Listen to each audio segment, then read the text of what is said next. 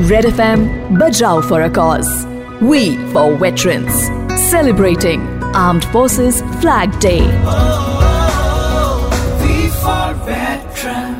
नमस्कार Red F पर मैं हूँ आपके साथ Sachin and we for veterans में आज भी have with us the man who was part of many first in the journey of Indian navy इन्होंने टेक्नोलॉजी को करीब से जाना है और इंडियन नेवी को कई इंपॉर्टेंट माइलस्टोन्स अचीव करने में हेल्प भी किया है He served as the Chief of Integrated Defense Staff CIDS जो डिफेंस की एक की ट्राई सर्विस अपॉइंटमेंट है। ये उस टू मैन टीम का भी पार्ट रहे, जिन्होंने यूनाइटेड किंगडम से सी हैरियर कॉम्बैक्ट जेट्स को इंडियन मिलिट्री में इंडक्ट किया, जो कि वर्टिकल टेक ऑफ़ और लैंडिंग के लिए केपेबल जेट्स थे। साथ ही he has been decorated with Param Vishisht Seva medal Ati Vishisht Seva medal and Nausena medal vice admiral Shekhar Sinha sir welcome to the studio Jai Hind sir कैसे आप? जय Hind and बहुत बहुत शुक्रिया आपका मुझे यह मौका देने के लिए कि आज मैं आपके लिसनर्स तक रीच कर सकूँ। धन्यवाद।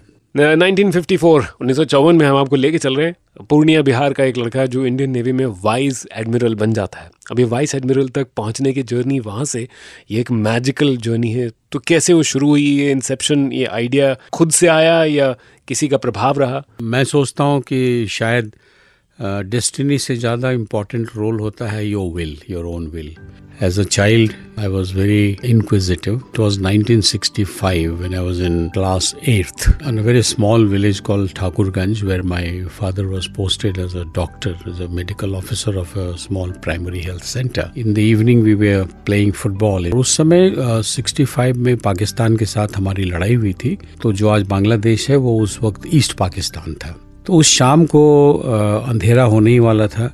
हालाँकि सायरन बजा, सायरन बजने का मतलब है कि वो एयर रेड वार्निंग तो हम बिल्कुल ज़मीन पर लेट गए और फिर हमें बहुत ऊँची आवाज़, जेट इंजन की आवाज़ सुनाई दी हमने ऊपर। सर उठाकर देखा तो देखा दो तीन जहाज़ एक दूसरे को चेज कर रहे हैं, एक दूसरे का पीछा कर रहे हैं। तो हम वापस घर आए और पिताजी न्यूज़ के बड़े शौकीन तो उन्होंने लगा के रखा हुआ था। भारत सरकार की एक प्रेस विज्ञप्ति में कहा गया है कि तीन सेबर जेट, जो कि पूर्वी पाकिस्तान के किसी एयरफील्ड से, हवाई अड्डे से आए थे, अटैक करने के लिए तो उनको हिंदुस्तान के नेट्स ने, ऐसा माना जाता है कि एक सेबर जेट को भारतीय वायुसेना के पायलटों ने मार गिराया है। तो उस दिन मैंने अपने मन में ये डिसाइड कर लिया था कि अगर कुछ करना है, हम एक फाइटर जहाज़ उड़ाएँ। सर नेवी में काफ़ी इम्पोर्टेंट ऑपरेशंस का हिस्सा रहे हैं आप और आपने उन्हें लीड भी किया है। तो इस दौरान कोई ऐसा इंसिडेंट जो आपकी मतलब यादाश्त में it's like it's etched forever मुझे कोस्ट गार्ड का एक इंश्योर पेट्रोल वेसल कमांड करने का मौका मिला। मेरा पहला कमांड था वो। भारत की सरकार ने ये डिसाइड किया था कि हम जो है श्रीलंका का सपोर्ट करेंगे। आई आपको पता होगा।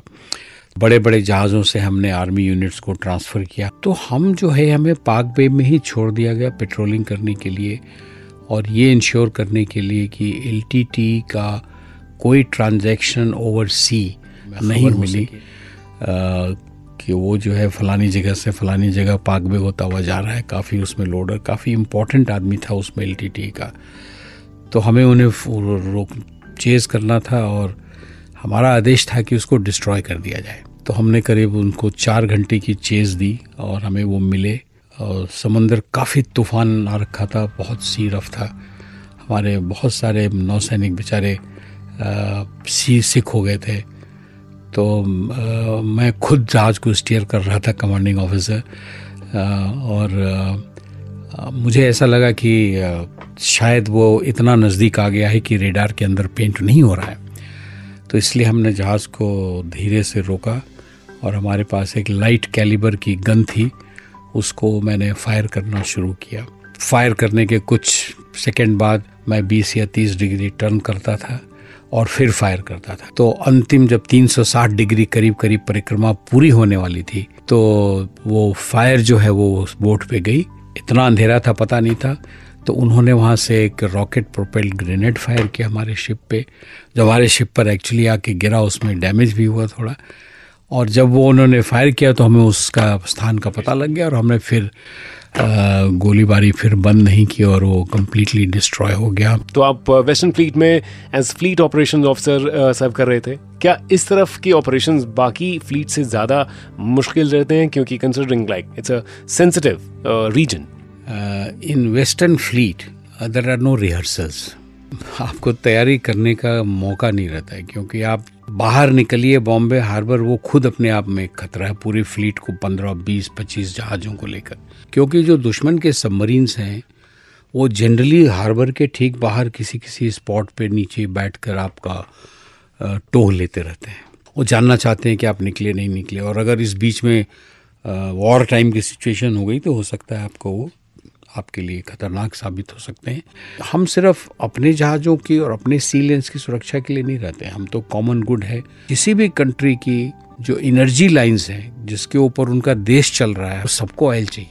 उसके प्रोटेक्शन के लिए द लेंस ऑफ़ कम्युनिकेशन और द लाइन्स ऑफ़ कम्युनिकेशन को प्रोटेक्ट करने के लिए इंडियन नेवी एक अग्रणी रोल करता है। और उस अग्रणी रोल में वेस्टर्न फ्लीट और वेस्टर्न नेवल कमांड का सबसे बड़ा योगदान है।